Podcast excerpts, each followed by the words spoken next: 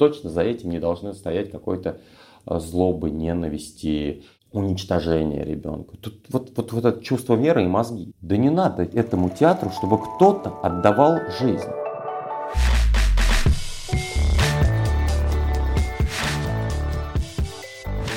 Привет! Это подкаст «Идите в искусство», где мы говорим о творческих профессиях и образовании в сфере культуры.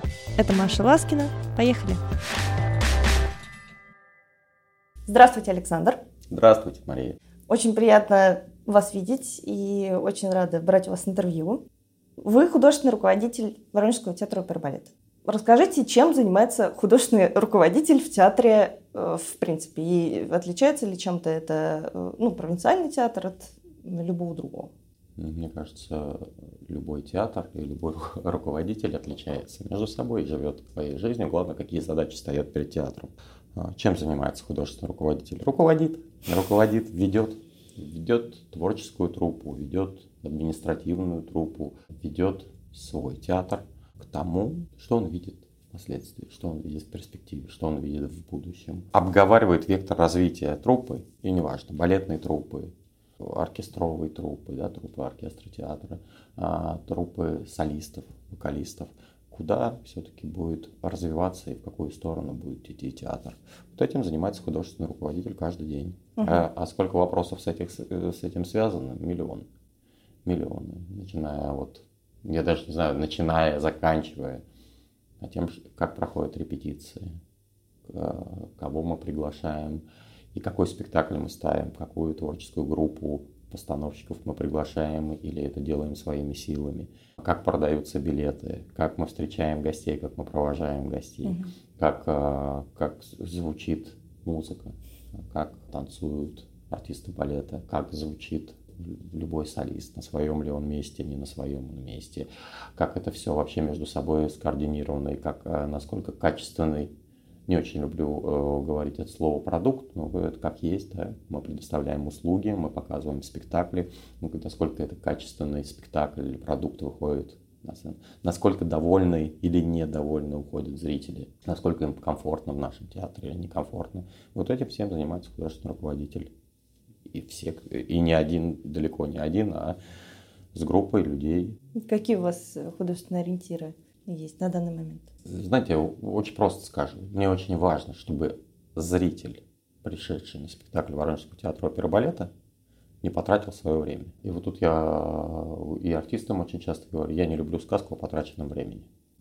Мне важно, чтобы человек отвлекся или же наоборот вник, или услышал прекрасную музыку, или э, какой-то спектакль его одухотворил, или как другой спектакль, или тот же самый спектакль, который придаст ему сил, придаст какое-то новое видение, новые эмоции.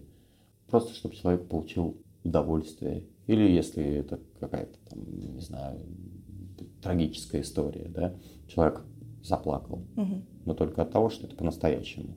Не потому, что он пришел и заплатил какую-то сумму за билет, потому что вот эта сила искусства настоящая в него проникло и его тронуло любого зрителя. Вот, вот для этого мы и работаем. Как давно вы художественный руководитель? Это первый мой сезон как художественный руководитель. Угу. До этого 7 лет я руководил балетной труппой Воронежского театра оперы и балета. Должность называется главный балетмейстер Воронежского театра оперы и балета. Угу. А что делает главный балетмейстер? Собственно, ставит хореографию? И ставит хореографию в том числе, и тоже намечает и обговаривает э, с директором, с художественным руководителем перспективы развития да, или концепцию развития именно балетной труппы. Куда движется балет? Угу. В чем отличие? Что сейчас я отвечаю за весь театр, за все творческие цеха, не творческие цеха в том числе, а, а есть конкретный цех балетный, который угу. живет в таком, а, в своем ну, достаточно небольшом мире, который э, идет в своем направлении. Вот, этот, вот поиск этого направления, поиск того, куда пойдет театр вот в области балета, вот этим я и занимался. Я и ставил свои спектакли, но я не считаю, что я ни от кого это не скрываю, и считаю, что это нормально, что если театр имеет статус государственного, ставить каждый год, даже занимая должность главного балетмейстера, а, один, два, э, хуже, три спектакля, ну, это понемногу-понемногу превращает театр в авторский театр. Театр одного балетмейстера. Угу. А как ни крути, у каждого балетмейстера есть ну, достаточно долгий жизненный путь, но все равно есть какие-то свои отличительные черты, своя стилистика, свое видение. А в этом и есть кайф или высококлассность, да, когда зритель, любой зритель, пришедший в театр оперы балета, он сегодня может э, посмотреть спектакль одного балетмейстера, завтра другого балетмейстера, послезавтра третьего. И вот это вот а, различие, разность, а, это, это разнообразие репертуаров, стилистики. Этим и интересен, а, собственно говоря, репертуарный настоящий театр оперы и балета. Вы говорите, что есть и современные постановки, э, современные хореографии, и классические постановки. Это танцуют одни и те же люди? Для меня очень важно, чтобы танцевали одни и те же люди, одни и те же э, артисты. На мой взгляд, и не только на мой, э, смотрите, что происходит. Любой театр, любая Сейчас говорим только за балет, сейчас говорим о балетной труппе. Любой театр оперы и балета, и балетная труппа в частности, должна развиваться в трех направлениях. Первое направление это, знаете, то, то, как я называю, сохранить и приумножить. До моего прихода в качестве главного балетмейстера, как минимум, театр плохо или хорошо, иногда очень успешный. Воронежский балет знали во всей стране, да, и, и по миру. То есть, значит, э, балет развивался на свой период жизни в правильном направлении. Мне так повезло, что я был 12 ну, лет танцовщиком этой труппы и очень этим горжусь. А, но как танцовщику мне не хватало какого-то развития. Я подумал о том, что важно сохранить тот репертуар, который, который для нас оставили наши предыдущие руководители. Важно развивать репертуар в классическом наследии, например, то, что в тот или иной период жизни театра было списано из репертуара, или долгие-долгие-долгие годы не, не шел спектакль, такой умер своей смертью, да, как я это называю. Поэтому спектакли классического наследия для артистов балета очень важны для того, чтобы они были всегда в форме, для того, чтобы вот эту школу, которую в нас вкладывали педагоги с самого раннего детства, а, а учащиеся Воронежского хореографического училища поступают для обучения ну, в раннем возрасте, в 10 лет и учатся 8 лет. И пройдя вот эту 8-летнюю школу, они уже готовыми специалистами, артистами балета, дипломированными приходят в труппу театра. Соответственно, это важно сохранить. Но при этом я разговаривал со многими танцовщиками, которые работают в лучших театрах мира, и они говорят, э, и не только они говорят, я это вижу на своих артистах, я это видел на себе, что современная хореография при правильном и подходе к ней, при правильном методическом э, разложении или правильном методическом использовании этой хореографии не только как-то ухудшает тело или еще что-то, развивает артиста балета. И классику они будут танцевать во много раз лучше и будут себя в классике совершенно свободнее чувствовать. Да, я это вижу. Э, я это вижу на примере тех ребят, с кем я сейчас работаю, как сначала они как-то так осторожно относились к современной хореографии. Кто к нам приедет? Ой, мы будем ползать по полу, это какое-то непонятное. А э, я ничего не понимаю. И сейчас они мне говорят, а кто к нам приедет в следующий сезон? Именно поэтому я пошел по пути сначала классического наследия, приглашая лучших специалистов для постановки тех спектаклей, которые необходимы для развития театра. Это и «Спящая красавица», это и «Корсар», это и «Байдерка», которая выйдет в начале следующего сезона, это Яруслана Людмила, и массу-массу таких спектаклей э, в ну, будем говорить, часть из них относится к классическому наследию, часть нет, но, но в любом случае стилистически это классический танец. Угу. И начал проводить фестивали, который назвал, э, я не скрываю, говорю, советским названием «Воронежские звезды мирового балета». И угу. те ребята, которые либо учились в Воронежском э, хореографическом училище, или, э, или работали в труппе театра, сейчас а занимают сольные или ведущие положения как танцовщики в лучших э, театрах и страны и мира. Я их приглашаю и говорю всегда «добро пожаловать домой».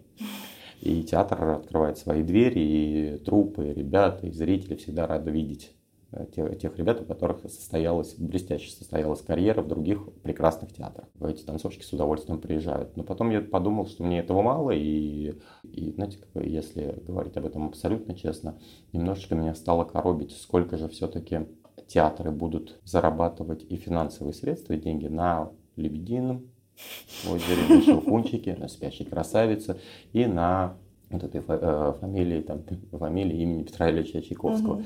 И мне захотелось какой-то создать параллельный фестиваль, связанный с современной хореографией. Таким образом, в свет вышел, э, родился в стенах этого театра а, фестиваль современной хореографии, он первый вообще в Воронеже под названием «Реформа танца». Вот мы их уже провели два, два полноценных фестиваля.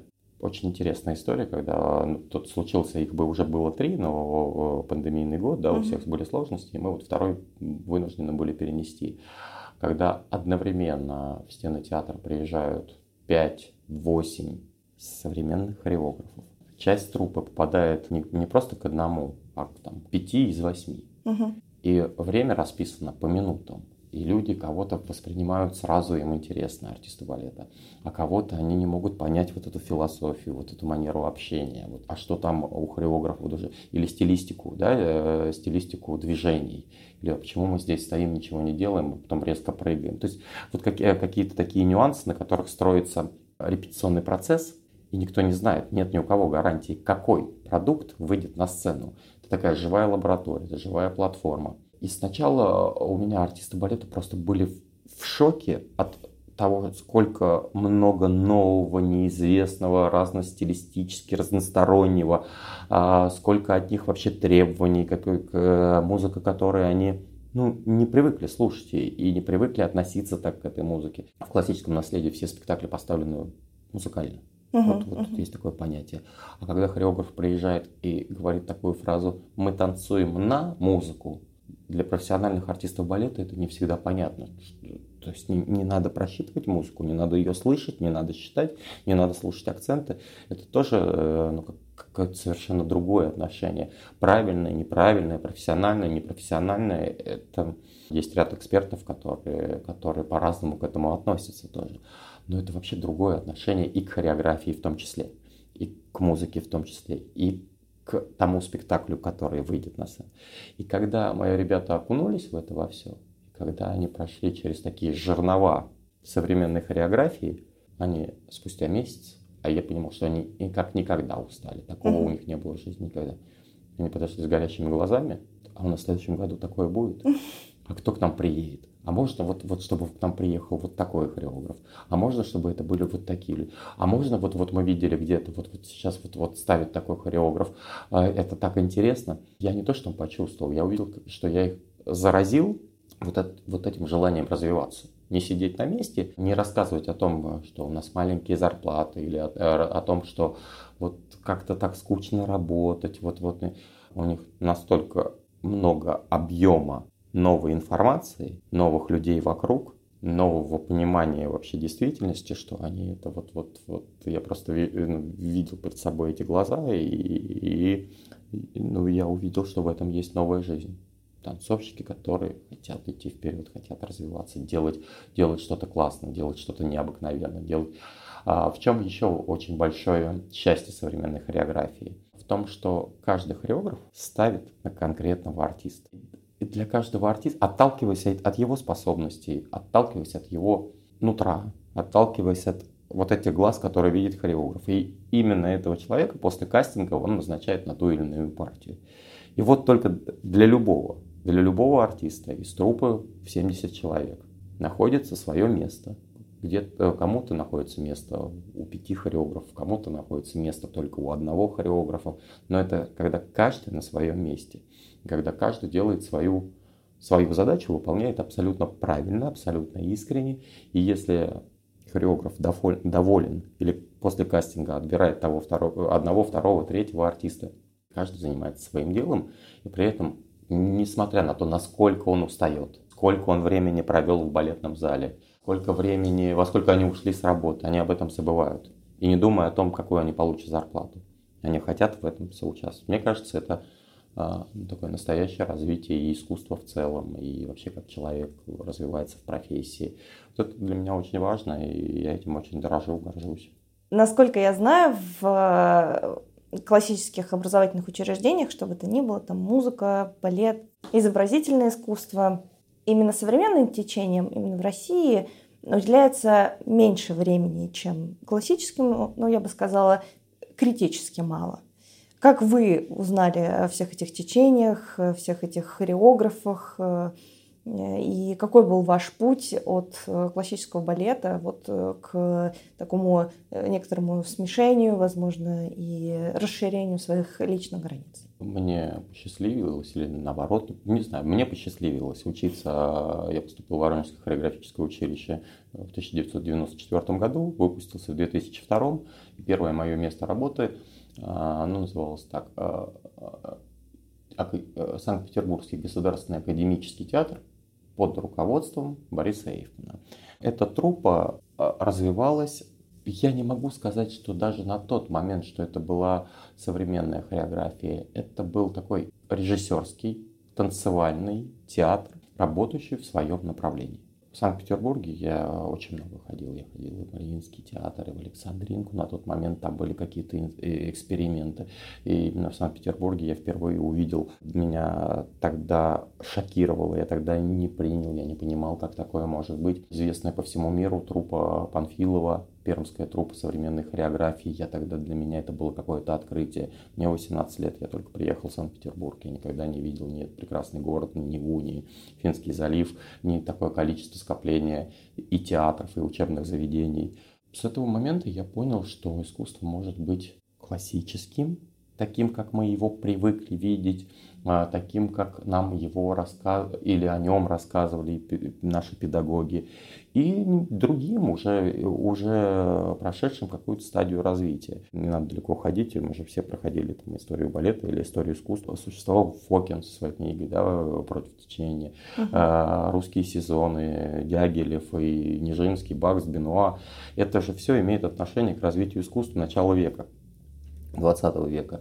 И он тоже какой-то искал, искал, они тоже, вся эта э, группа сотворцов искали какой-то новые пути развития, да, и ну, если это было век назад, значит, сейчас что-то что должно было куда-то куда э, как-то это выплатить или дать какие-то результаты. Тогда еще были видеокассеты, мы смотрели Пину Бауш, да, и там трупа Мариса Бежара.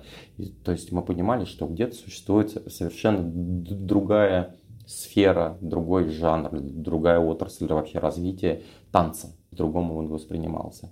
Поэтому, когда, получив академическое, классическое образование с, а, с дипломом артиста балета, ты приезжаешь в мегаполис, в город, где это все уже ну, кипит, развивается, mm-hmm. работает, и зритель ходит и на классические спектакли, и на современные спектакли, и на андеграунд, да, угу. который, а может быть и так. Ну, ты видишь, что это работает. А дальше потихонечку, потихонечку проходит свое развитие интернет-сфера. Угу. Появляется YouTube. Я очень часто сейчас говорю и своим танцовщикам, и любым артистам, и дирижерам, и артистам оркестра, не надо вам куда-то ехать.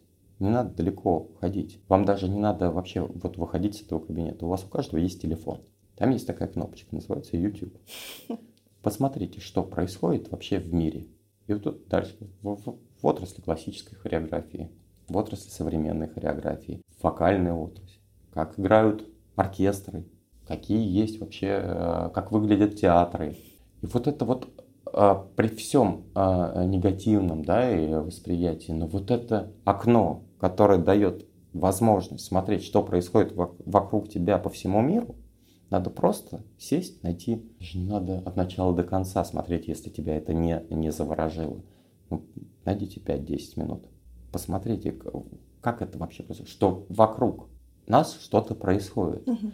Вот как-то я для себя нашел вот, вот, вот, вот, вот такое понимание, что можно и не ездить, хотя я очень люблю ездить, хотя мы и гастролировали, ну, там, нельзя сказать, что по всему миру, но полмира объездили точно. Мы смотрели, как кто развивается, мы смотрели, как, как а, двигаются, если мы говорим за балет, артисты балета, танцующие современную хореографию. Но задача в этом есть а, большой-большой плюс. Вот я как тот человек, который получил академическое образование, хотя тут надо отдать должное, что должна быть база. Должна быть. И вот тут я преклоняюсь перед нашими педагогами, я считаю, что мне очень повезло и моим друзьям, с которыми, с которыми я дружу. Так вот, э, говоря о наших педагогах, наши педагоги дали нам самое главное – любовь к профессии. Вот я считаю, что это самая большая задача педагога. Если ты маленького ребенка, который еще не понимает, кого-то привели родители, который, ребенок, который сам подумал для себя, решил, я хочу танцевать. Что такое танцевать? что такое классический танец или народный танец. Они, они в принципе не знают. Они видят картинку, но вот в эту кухню, в то понимание, а сколько нужно простоять у, у палки или у станка, да, как у нас говорят э, в области там, балета, все понимают, что э, каждый день у артиста балета называют, начинается с урока классического танца, с, экзерсиса у палки, у середины, у э, комбинации, которые там необходимо делать, да, и развивая каждый день свои физические способности. Что это такое, насколько это тяжело, насколько это тяжело телу, насколько это тяжело психологически нервное состояние, насколько это тяжело вот, такое, вот, вот, вот, вот в этом ответвлении выносливости, насколько это э, действительно сложнейший труд. В 2020 году профессию артиста балета Соединенные Штаты Америки признали самой сложной профессией на планете Земля. Я э, прям так прям загордился с, еще больше своей профессией. Я ее и без этого безумно люблю и уважаю. А, но я считаю, что это правда. Так вот, своим педагогам я просто преклоняюсь, что эти педагоги сделали самое главное. Приучили нас к уважению к профессии и вот это вот зернышко большой-большой любви тем, кто работает или, как говорится, служит на театре, тем, кто отдает все свое время театру и этой профессии, те, кто отдает вот это время саморазвитию в этой профессии, вот эту э, любовь к профессии, они, они в нас положили. Чему учит профессия артиста балета вот с детства? Дисциплине, трудолюбию, самокритике, потому что перед тобой всегда стоит зеркало, ты в него смотришь, и тебе педагог говорит, что в тебе что-то не так. С одной стороны, это можно воспринимать как зарождение комплексов. С другой стороны, я как-то ну, на себе и на своих, э, на своих ребятах, на, я видел, что в, в плане профессии, да, ряд, есть ряд ну, там, комплексов, не комплексов, называются профессиональные недостатки, которые необходимо исправлять. И каждый день работая над этим, ты с каждым днем становишься лучше, лучше, лучше, а потом в какой-то определенный момент. Ну вот, посмотри, ты это два месяца назад не мог это сделать, теперь ты это угу. делаешь легко. И если это воспринимать, и когда педагоги, повышая голос на тебя, иногда там, делая какие-то там замечания или исправляя, словно там шлепок по, по попе для того, чтобы артист балета подтянулся на бедрах на своих ягодицах. И говоря сейчас о том, что нельзя дотрагиваться до ребенка, для меня это ну, как-то странно, потому что э, все мои педагоги и, и то, что я вижу сейчас, вот, вот те педагоги, которые так или иначе словом, рукой, делом отдавая себе отчет, что они делают, они так выражают и свою любовь, и, отнош... и отношение к своей профессии, к педагогике, и они таким образом хотят в ребенка вложить, может быть, то есть они понимают, во что, во что они хотят превратить вот этого маленького человечка, спустя 8 лет превращается в настоящий танцовщик. А сидеть на лавочке где-то, где-то, как я называю, с бачку и ласковым голосом, ну, пожалуйста, давай сделаем вот, вот то или иное движение, ну, знаете, я от этого не видел никогда результата. Поэтому тут где-то где каким-то... Тоже во всем очень важна чувство меры. Во всем очень угу. важна эта грань, чтобы и ребенка надо да. чувствовать. Не дай бог не сломать, не дай бог не надломить. И э, ну, как бы, класс составит классический танец, приходя в хореографическое училище, отдельно идут уроки у девочек, и отдельно идут уроки у мальчиков. Это мы говорим о профессиональном образовании. Я много раз видел, когда девчонки плачут от того, что им педагог сделал такое замечание, секое, или там где-то как-то обругал, но при этом этот же педагог их успокаивает. Объясняя, почему он вот, вот на уроке он ему очень важно сделать. А, несколько раз тебе сказали одно и то же замечание, а ты не слышишь. Это 10 лет мы же понимаем, что это не взрослые люди, это, они еще не привыкли работать, а, а это не один урок классического танца, добавляется там профессионально-сценическая практика, это где изучаются уже танцы, этюды, где э, есть там уроки народно-сценического танца, дуэтного танца впоследствии. Сейчас в программе гимнастика есть. Сейчас в программе хореографических учебных заведений, мы говорим о хореографических училищах, обязательно есть и современная хореография. И это неотъемлемая часть mm-hmm. профессии, которая, когда уже детей что с раннего возраста к этому приводит. В каком-то учебном заведении этого чуть больше, в каком-то меньше, но при этом это присутствует. То есть дети вынуждены а, работать в разных направлениях, в разных жанрах. И если педагоги это делают грамотно, одно другому ну никак не мешает, никаким образом. А если педагоги между собой разговаривают и договариваются о том, что вот на этой неделе я планирую пройти вот такую программу, соответственно, к этому всему пристраивается вся программа обучения угу. по другим специальным дисциплинам, но выстраивается грамот, грамотный, правильный методический процесс обучения. Поэтому это так, целая наука, но я убежден в том, что главная задача педагога это тут это слово заставить, вот оно первое, которое мне приходит э, на ум, но это в хорошем смысле.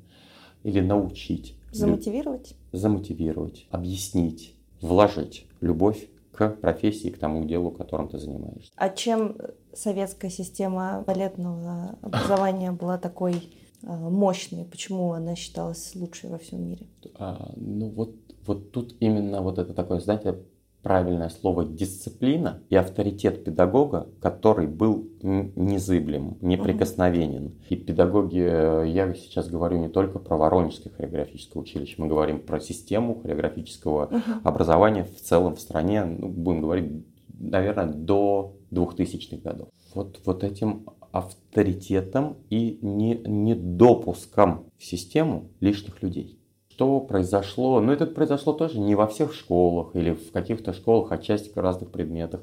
Знаете, как я понимаю, до 2000 года, ну вряд ли какой-то родитель мог прийти в систему образования условно Воронежского хореографического училища или Московской государственной академии хореографии или Вагановской академии хореографии, прийти и сказать там какому-то педагогу, что вы плохо или очень жестко относитесь к моему ребенку. Знаете, чем бы это закончилось? Ребенка сразу бы без разговоров отчислили. Да. Несмотря на то, талантливый он, не талантливый. Потому что у этих учебных заведений есть такой, э, ну, такой, знаете, как негласный статус закрытое учебное заведение.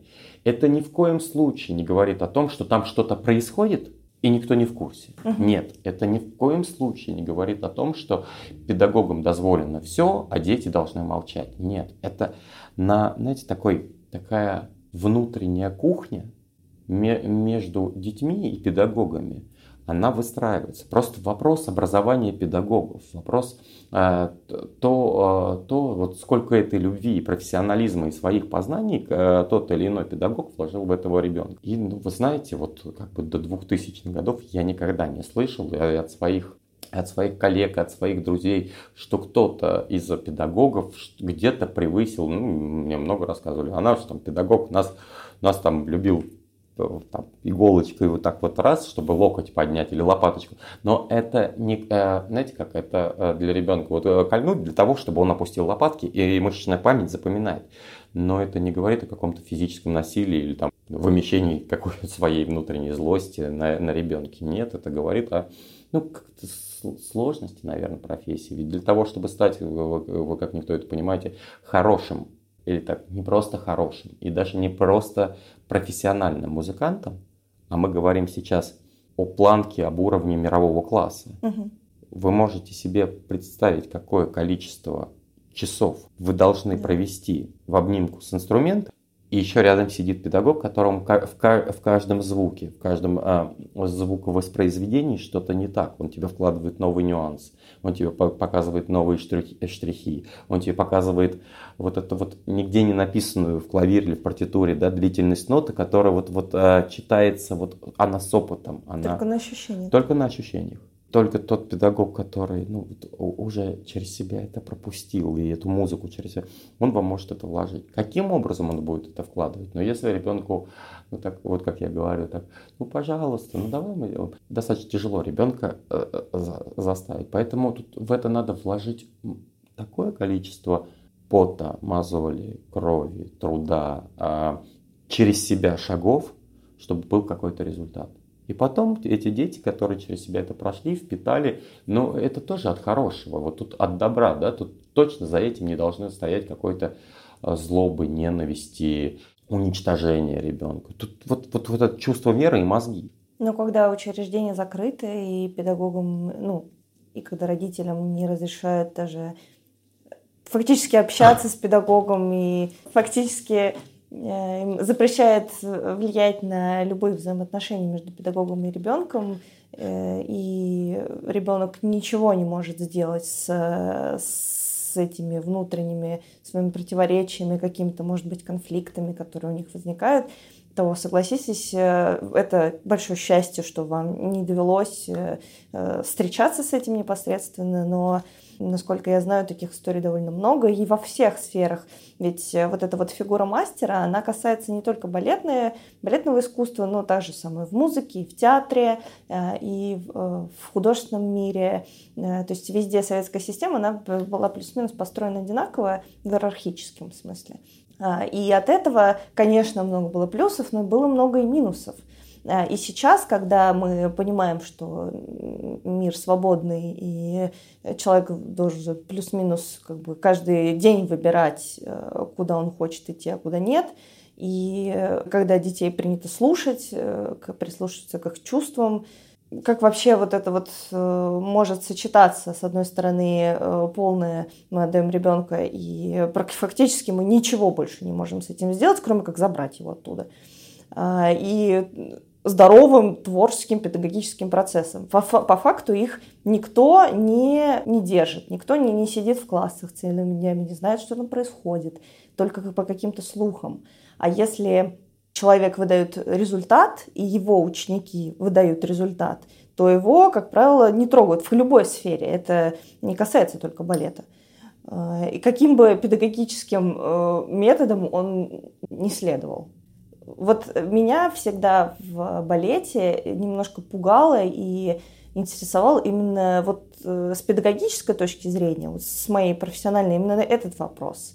Э, как, с одной стороны, э, выучить там, мирового артиста, а с другой стороны, не покалечить всех остальных. Понятное дело, что вы говорите про индивидуальный подход, конечно, каждому ученику это однозначно нужно, но э, средний уровень по, по группе, он всегда один для всех. Как, как вот э, сочетается вот эта вот, с одной стороны, закрытая система, а с другой стороны, возможность э, какого-то роста для всех какого-то гармоничного развития именно всех в балетном классе. Или это невозможно? Давайте на, на два вопроса разведем ваш вопрос. Ну, первый вопрос, э, я, я так его услышал, я хочу вас переспросить. Угу. Нормально ли то, что родителей, ну, по моему мнению, не, подпу- не подпускают в эту закрытую эко- экосистему, угу. и родители не, э, э, ну, как бы не видят, не слышат, не знают, что там происходит? Это вот первый вопрос. Да.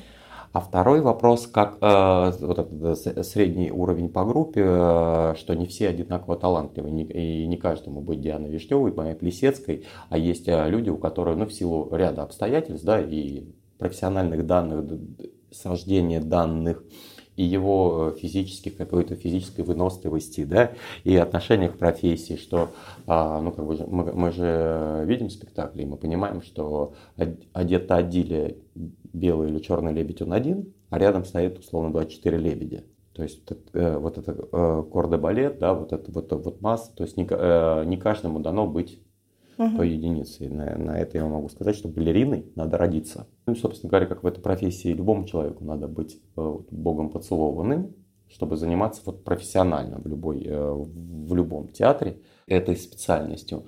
Ну, давайте начнем сначала все-таки вот про закрытую экосистему, где вы говорите о том, что как влиять и как, как вообще, ну как, я так понимаю, что даже не, не суть в том, что влиять, а как понимать вообще, что там происходит с ребенком, да. И, и э, происходит ли там, а вдруг там происходит что-то такое, вот это физическое насилие, или его психологически как-то давят, или еще что-то. Вы знаете, вот я тоже много об этом думаю, и у меня у самого сын а, пошел в эту профессию, хотя я был категорически против. Я считаю, что есть ряд прекрасных вообще профессий вокруг этого. Сейчас ему 15 лет, и он а, поступил учиться в хореографическое училище. И я вот это все, что называют, даже не со стороны, а на себе наблюдаю. И вот тут очень простая вещь. Ну, надо так выстроить отношения со своим ребенком, когда ты доверяешь и когда ты с ним разговариваешь. И когда я ему как бы не как бы, а задавал вопрос, а все ли там в порядке, а, там, а какие у тебя отношения там, с ребятами, какие с девчонками, да, и надо сказать о том, что он э, первые два года обучения провел в Воронежском хореографическом училище, а потом переехал в Питер и сейчас живет, более того, он живет не с бабушками, не с дедушками, он живет в интернате. Вот mm-hmm. это закрытая экосистема. Сейчас, благо, технологии позволяют каждый день видеть своего ребенка по скайпу, по ватсапу, и ты видишь просто лицо, ты даже видишь, в каком он настроении. И вот это вот все на живом примере. Вот когда с ребенком есть отношения, где ты ему доверяешь, и он не боится тебе рассказать, и он понимает, что я его, конечно, я, я такой, знаете, непростой не, не простой папа, и мы непростые родители в плане того, что мы его достаточно часто ругаем. К огромному своему стыду и сожалению, я не тот отец, который за каждым его шагом следит. У меня просто нет времени на это. Ну, то, э, то глобальное, что мне важно, я, мы с ним разговариваем, мы с ним созваниваемся. Так вот, я вот тут все-таки хочу а, обратить внимание на то, что родители приводят ребенка получать профессию. Но это совершенно не значит, что родители отдали все полномочия на воспитание этого ребенка. Это только в профессии. И вот тут очень важная штука. Родители же должны разговаривать с ребенком, что педагог делает те или иные замечания, потому что он хочет, чтобы ты был лучше, потому что он видит в тебе такие-то перспективы, потому что он видит, что в тебе есть... И мы сейчас возвращаемся вот к тому, что я mm-hmm. до этого говорил, что ни у кого не стоит задача убить или, ну, там, не, не в физическом смысле, а вот, будем так говорить, замучить ребенка, mm-hmm. да, э, дать ему какое-то количество перенагрузок все взрослые, опытные люди, которые понимают, вот-вот-вот, и, и вот он, и это сейчас много будет. Дети, идите отдыхайте. Нет задачи там нагрузить и угу. там 200 килограмм а, штангу положить, и, чтобы не поделать. Нет, нет такого педагога. Нет, ну как бы может быть где-то есть, но это лишнее в этой профессии. Вменяемые люди понимают, что да, тяжело, но это для того, чтобы. Так вот, а, я к этому отношусь как- как-то, не знаю, правильно это или неправильно, я доверяю своему ребенку. Я с ним много раз на эту тему разговаривал о том, что если что-то не так, как бы если ты видишь, что э, какой-то происходит э, не контакт с педагогом, об этом надо говорить. Э, я как, как к взрослому человеку, а ты подошел, а ты, э, ты сделал что-то для того, чтобы к тебе педагог стал относиться лучше или кто виноват в том или ином конфликте. И когда вот так по-честному ты разберешь, то тут дети тоже они непростые. Они сейчас и избалованы, они сейчас и как-то друг перед другом тоже э, возрастные эти э, изменения происходят, друг перед другом начинают э, выпендриваться, да, если по-русски сказать. Педагог тоже живой человек. У него есть какие-то свои внутренние переживания, у него, наверное, у, ну, кого-то есть свои семейные проблемы или проблемы со здоровьем. То есть никто же как-то никто не идеален, на мой взгляд. Но никто не идеален, у нас есть у всех какие-то свои достоинства, недостатки. Это же общая, общая наша а, какая-то задача воспитывать ребенка. И первое, первоочередное, это все-таки родители, это все-таки семья. А вторая наша задача это, это, это вот педагогика, где мы педагогу доверяем, где мы а, доверяем тому учебному заведению, куда, куда мы привели своего ребенка. И если есть какие-то конфликты, ну давайте разговаривать, давайте, как бы, ну вот тоже вы говорите, закрытая экосистема, да, ну а проходят там а, и родительские собрания. И вы знаете, когда ребенок пришел и и рассказал, что дома там какое-то... Сейчас то время, когда все какие-то общие группы, общие чаты, угу. там родители бывают такой снежный ком накатит, что еще ничего не успело произойти, а там уже целая катастрофа. Поэтому мне кажется, что не надо делать из этого какую-то какую проблему, ну, при, при одном условии, что э, родители и семья должна воспитывать, а не перекладывать ответственность на педагога. Вот отдали, угу. а там он в закрытом каком-то пространстве, а потом раз, и сверхчеловек оттуда вышел. Да не выйдет он оттуда сверхчеловеком, потому что мы, мы как родители не вложили в него и, и эту любовь к людям вокруг, любовь к отношению к профессии, любовь к педагогам. А, любовь к, к старшему поколению, любовь к тому делу, которым мы занимаемся. Откуда он выйдет сверхчеловеком? Но он, э, если вот э, ты у меня самый лучший, ну, иди туда, и он с этим, э, он будет один самый лучший вот с такой короной, но с этой, с этой короной ему жить ему будет очень тяжело. Это какая-то такая достаточно открытая, во всем взаимосвязанная экосистема, где, ну, я точно знаю, что педагоги Если что-то не так, если они видят, что ребенок не берет материал, или как-то странно относится к замечаниям, или вдруг лишний раз ударится в какие-то слезы, да, что бывает, педагоги пытаются разговаривать с родителями. Угу. И они вызывают маму, папу. Обратите на это внимание. Мы бы хотели вам а, рассказать, потому что ну, никто же не хочет взять на себя какую-то лишнюю ответственность, а, ломать, ломать психологически или физически ребенка. Все равно происходит ну, контакты. У меня не встречались на пути те педагоги, которые получали удовольствие от того, что э, кто-то у них... Э, у меня взрослые, э, ну, взрослые педагоги-репетиторы, опытные уже, прошедшие путь несколько десятилетий, выпустивших на сцену не только Воронежского театра, но на лучших, луч, лучших театров страны ряд своих учеников. А ведь выпустившись из хореографического училища сюда он приходит, и он тоже становится учеником. Uh-huh. И даже когда этому профессионалу а, уже там под 40 лет называется юный балетный пенсионер, он тоже является учеником. Он учится, он каждый раз получает замечания, он каждый раз дисциплинированно приходит каждое утро на класс. Это ученик. Есть педагог. Вот они взаимоотношения между взрослыми людьми. И также педагог делает это замечание, и порой даже не в той форме, которой хотел бы услышать этот взрослый человек. Поэтому я при наличии всех этих составляющих с чувствами и с мозгами, я проблемы не вижу. Угу. А вот когда одна из этих сторон, одна из, и тут две, две, нет, это не две, есть ребенок, сторона, есть родители, сторона, есть в целом семья, есть педагогический состав. Тоже своего рода семья, где ребенок проводит времени, ну, как минимум столько же, а может быть и больше, чем в семье. А есть еще отношения учеников между друг другом взаимоотношений. Mm-hmm. Тут тоже. Так вот, при нормальном взаимоотношении всех этих сопутствующих, ну, как бы вот происходит воспитание ребенка, воспитание взросления человека. Я не вижу в этом большой проблемы. Ну, так мне посчастливилось. А чем европейская система балетного образования отличается от русской? Вы знаете, я не учился э, ни, ни в одной европейской школе. То, где я учился, я э, несколько раз повторил, да, и это ну, такое советская или постсоветская система образования. Ну вот э, у меня есть много друзей, которые, мы сейчас говорим про балетную, да, да про, да. про систему хореографии. Конечно. Много моих друзей, у которых дети учатся, и вот я вам могу сказать, у одной хорошей подруги, которую знаю много лет, э, у нее ребенок учился сначала в Германии, а потом переехал во Францию и э, учится в школе при Гранд-Опера. Угу. Балетная школа при Гранд-Опера.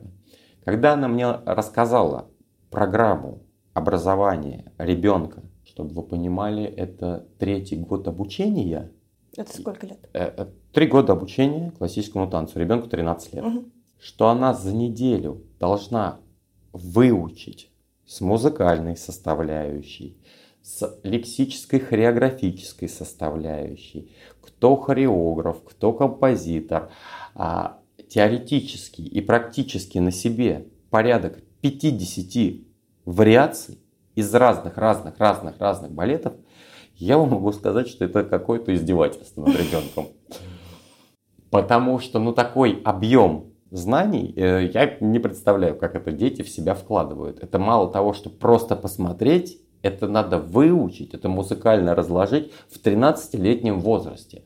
У меня вопрос, зачем? Первый вопрос, зачем это делается в этом возрасте? Во-вторых, если в этом есть э, ну, как, какая-то логика, наверняка она есть, то я могу сказать, что этим, нашим детям несказанно повезло. У них просто очень лайтовая система образования, где, где они вот вольны, и никто их так, так не мучает. Дальше, что касается там, уроков непосредственно самого главного э, предмета по специальности, урока классического танца. Он длится там 3,5 часа. В Китае длится больше, чем 4 часа. В Японии, чтобы если какой-то ученик не выполнил, ну, будем так говорить, я э, как бы все-таки дети, наверное, с первого раза, может быть, он не способен выполнить. Но если он со второго раза не выполнил то замечание, которое дал ему педагог, да, сказал ему педагог, ребенка совершенно спокойно могут выгнать из школы, угу.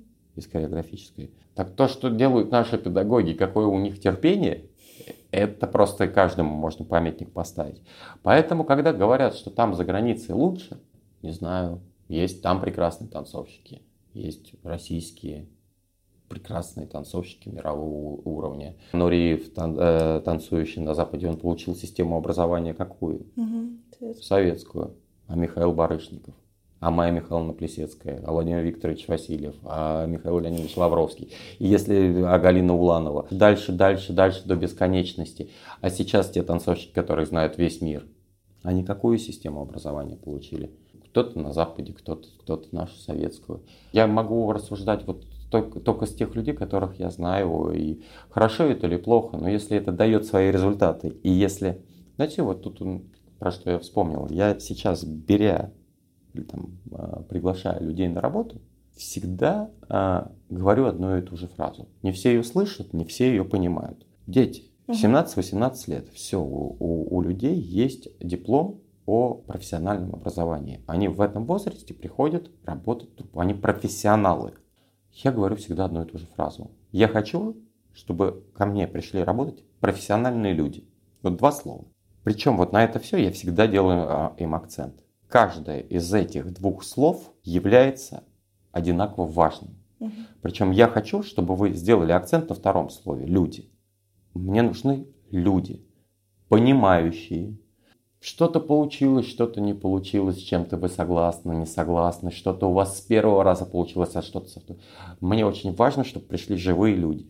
Не завистливые, не гадкие, не за спинами шуршащие, не ненавидящие друг друга. Живые, здоровые, молодые люди, рядом с собой видящих людей.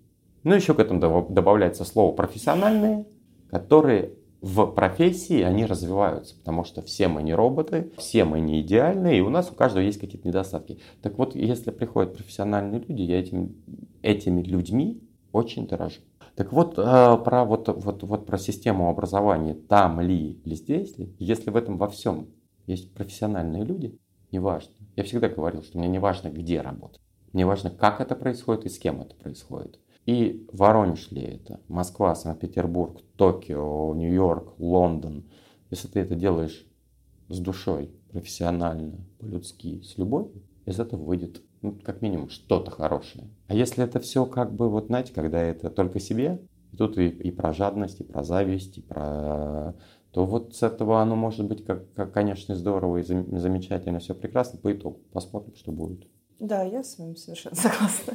Я думаю, что это в любой сфере так, особенно в культуре, да и не да, только в культуре. Да везде, оно и в бизнесе также, и в но в культуре особенно, потому что за счет того, что маленькие зарплаты, какие-то сильные, э, казалось бы, да, со стороны кажущиеся э, какие-то бытовые лишения, тяжелый труд физический, какие-то такие вот моменты, когда ты учишься с самого детства, то э, кажется, что люди очень быстро выгорают, если у них нет вокруг профессиональных людей. Говорю за себя угу. и заговорю за своих, за своих друзей, тех, которые и остались, и были в профессии, и разошлись по разным профессиям. В детстве, да, ты не отдаешь себе отчет, что такое хореографическое образование, что такое 8 лет, вот эти 8 лет.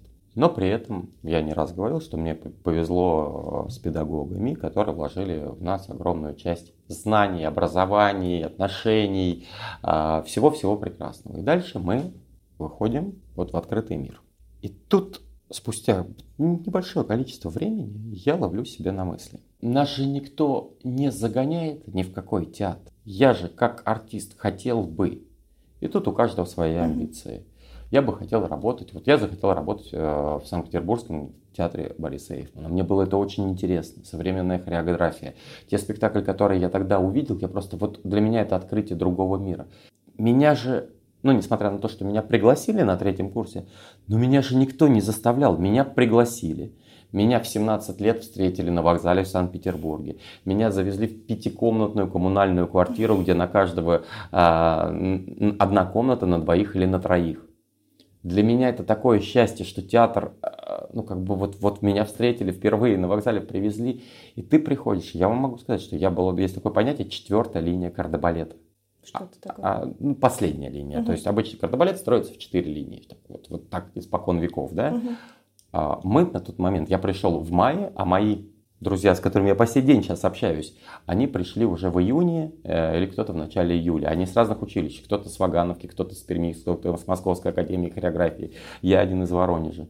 Вот мы вот, вот вновь пришедшие в, но, в новый театр, ну не в новый театр, для себя в новый театр, вот увидели горящими глазами, мы хотели танцевать, вот пришли, вот, вот пять человек.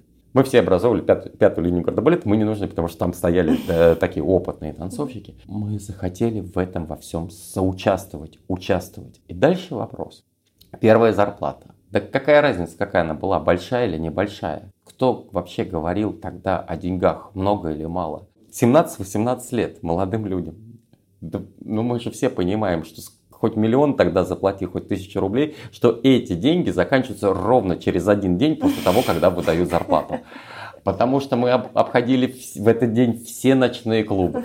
А, мы обходили, мы единственное, что тогда закупались дошираком, батонами и вот этими дешевыми куриными сосисками, чтобы, чтобы потом не, не помереть с голоду. Все, деньги заканчиваются ровно, ну максимум на два дня. Притом я вам могу сказать, что это были ну, для меня тогда это баснословные деньги. Я никогда их таких денег в руках не держал. По сравнению с другими артистами, это маленькие зарплаты, а дальше будет больше. А дальше сейчас я вам на это поколение, вот, вот которое, вот, вот, вот, вот мои ребята, мои артисты балета, э, иногородним, жилье снимается. С голоду, извините, у меня никто не пухнет. Про маленькие зарплаты. Мне очень нравится, когда, ну, я тут обращаю внимание все-таки на мужиков, на артистов балета, когда они проработав в театре, ну, больше, чем там 5-7 лет, они способны. И тут не важно, в кредит, не в кредит, тут не важно как, у каждого есть по машине, по неплохой машине. Ребята женились, у них есть ребенок, они купили в ипотеку, не в ипотеку, но у каждого есть по своей собственной квартире, им есть где жить. Они э, вьют свои гнезда, они развиваются, кто-то уже купил дачу. А, и вот тут я ловлю себя на мысли. Человек, который любит и умеет работать, ему важно, конечно, за какую он будет работать заработную плату, но он будет работать и за маленькую, и за копейку, и за миллиард.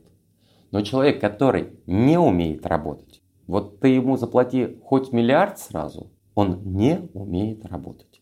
И вот поэтому я тут вот просто убежден в том, что если, ты, если у тебя есть мозг, если ты понимаешь, зачем ты пришел в театр, если ты отдаешь себе отчет, что театр-то нам никому ничего не должен, да мы пришли в него работать. Да не надо этому театру, чтобы кто-то отдавал жизнь. Этому театру надо, чтобы его развивали, чтобы его любили, и чтобы люди, выходящие из этого театра, гордились тем, что они работают в нем. Театру все равно, бросишься ты из окна, и брошусь я из окна, или не брошусь. Потому что у меня где-то что-то не получилось. И театру, честно говоря, все равно, переживаю я за это или не переживаю. Театру важно, что ты делаешь в нем. И никого не вывел этот театр или руководство театра на площадь Ленина и как Карбушева ледяной водой не обливали. Хочешь работать в театре? Нравится тебе здесь? Работай. Не нравится, пойми, что тебе не нравится, ну и давайте развивать. Но вы же занимаетесь, извините, если вы мне даете петь, танцевать, играть, если вы мне даете за это вот такую зарплату, значит театр хороший.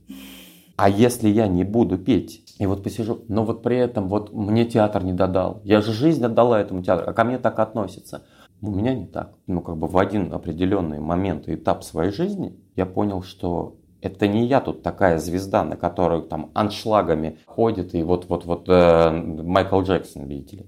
Нет, я захотел работать в этом театре. Я э, сделал поступок, за который несу ответственность. Потом какой-то этап жизни что-то произошло так, что я не смог этого делать. И это мне нужен театр. И мне грех на него обижаться. Он-то мне все, что я хотел, дал. Это я ему не додал. И вот у меня в один момент перевернулся вот этот поток сознания, что да ничего никому не должен этот театр.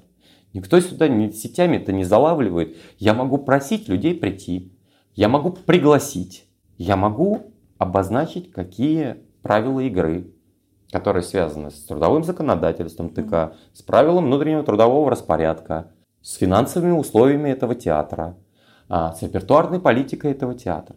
Ты принимаешь это, ради бога. И только, только все будут рады. Если ты привнесешь что-то новое, интересное, новую кровь, новую, э, новую свою энергию, да все будут только рады. А если ты с чем-то не согласен, ну, если ты хочешь э, сказать, что ты один против всего вот этого театра, и ты один знаешь, как, как это должно работать, ну, это твое право. Ты, ты, ну, как бы никто никому не запрещает говорить. Я как бы совершенно спокойно выслушиваю критику. Я совершенно спокойно выслушиваю. Я готов к диалогу. Тогда вы мне объясните, э, что, что вы сделали для того. И мне очень нравится это выражение, я к себе ее очень часто принимаю. Что именно ты сделал для того, чтобы стало лучше. Главное в это, в это вот как бы понять. Большое спасибо за интервью. Спасибо большое, спасибо за внимание. Ждем вас в Воронежском театре оперы балета. Мне всегда очень приятно, когда вы ходите.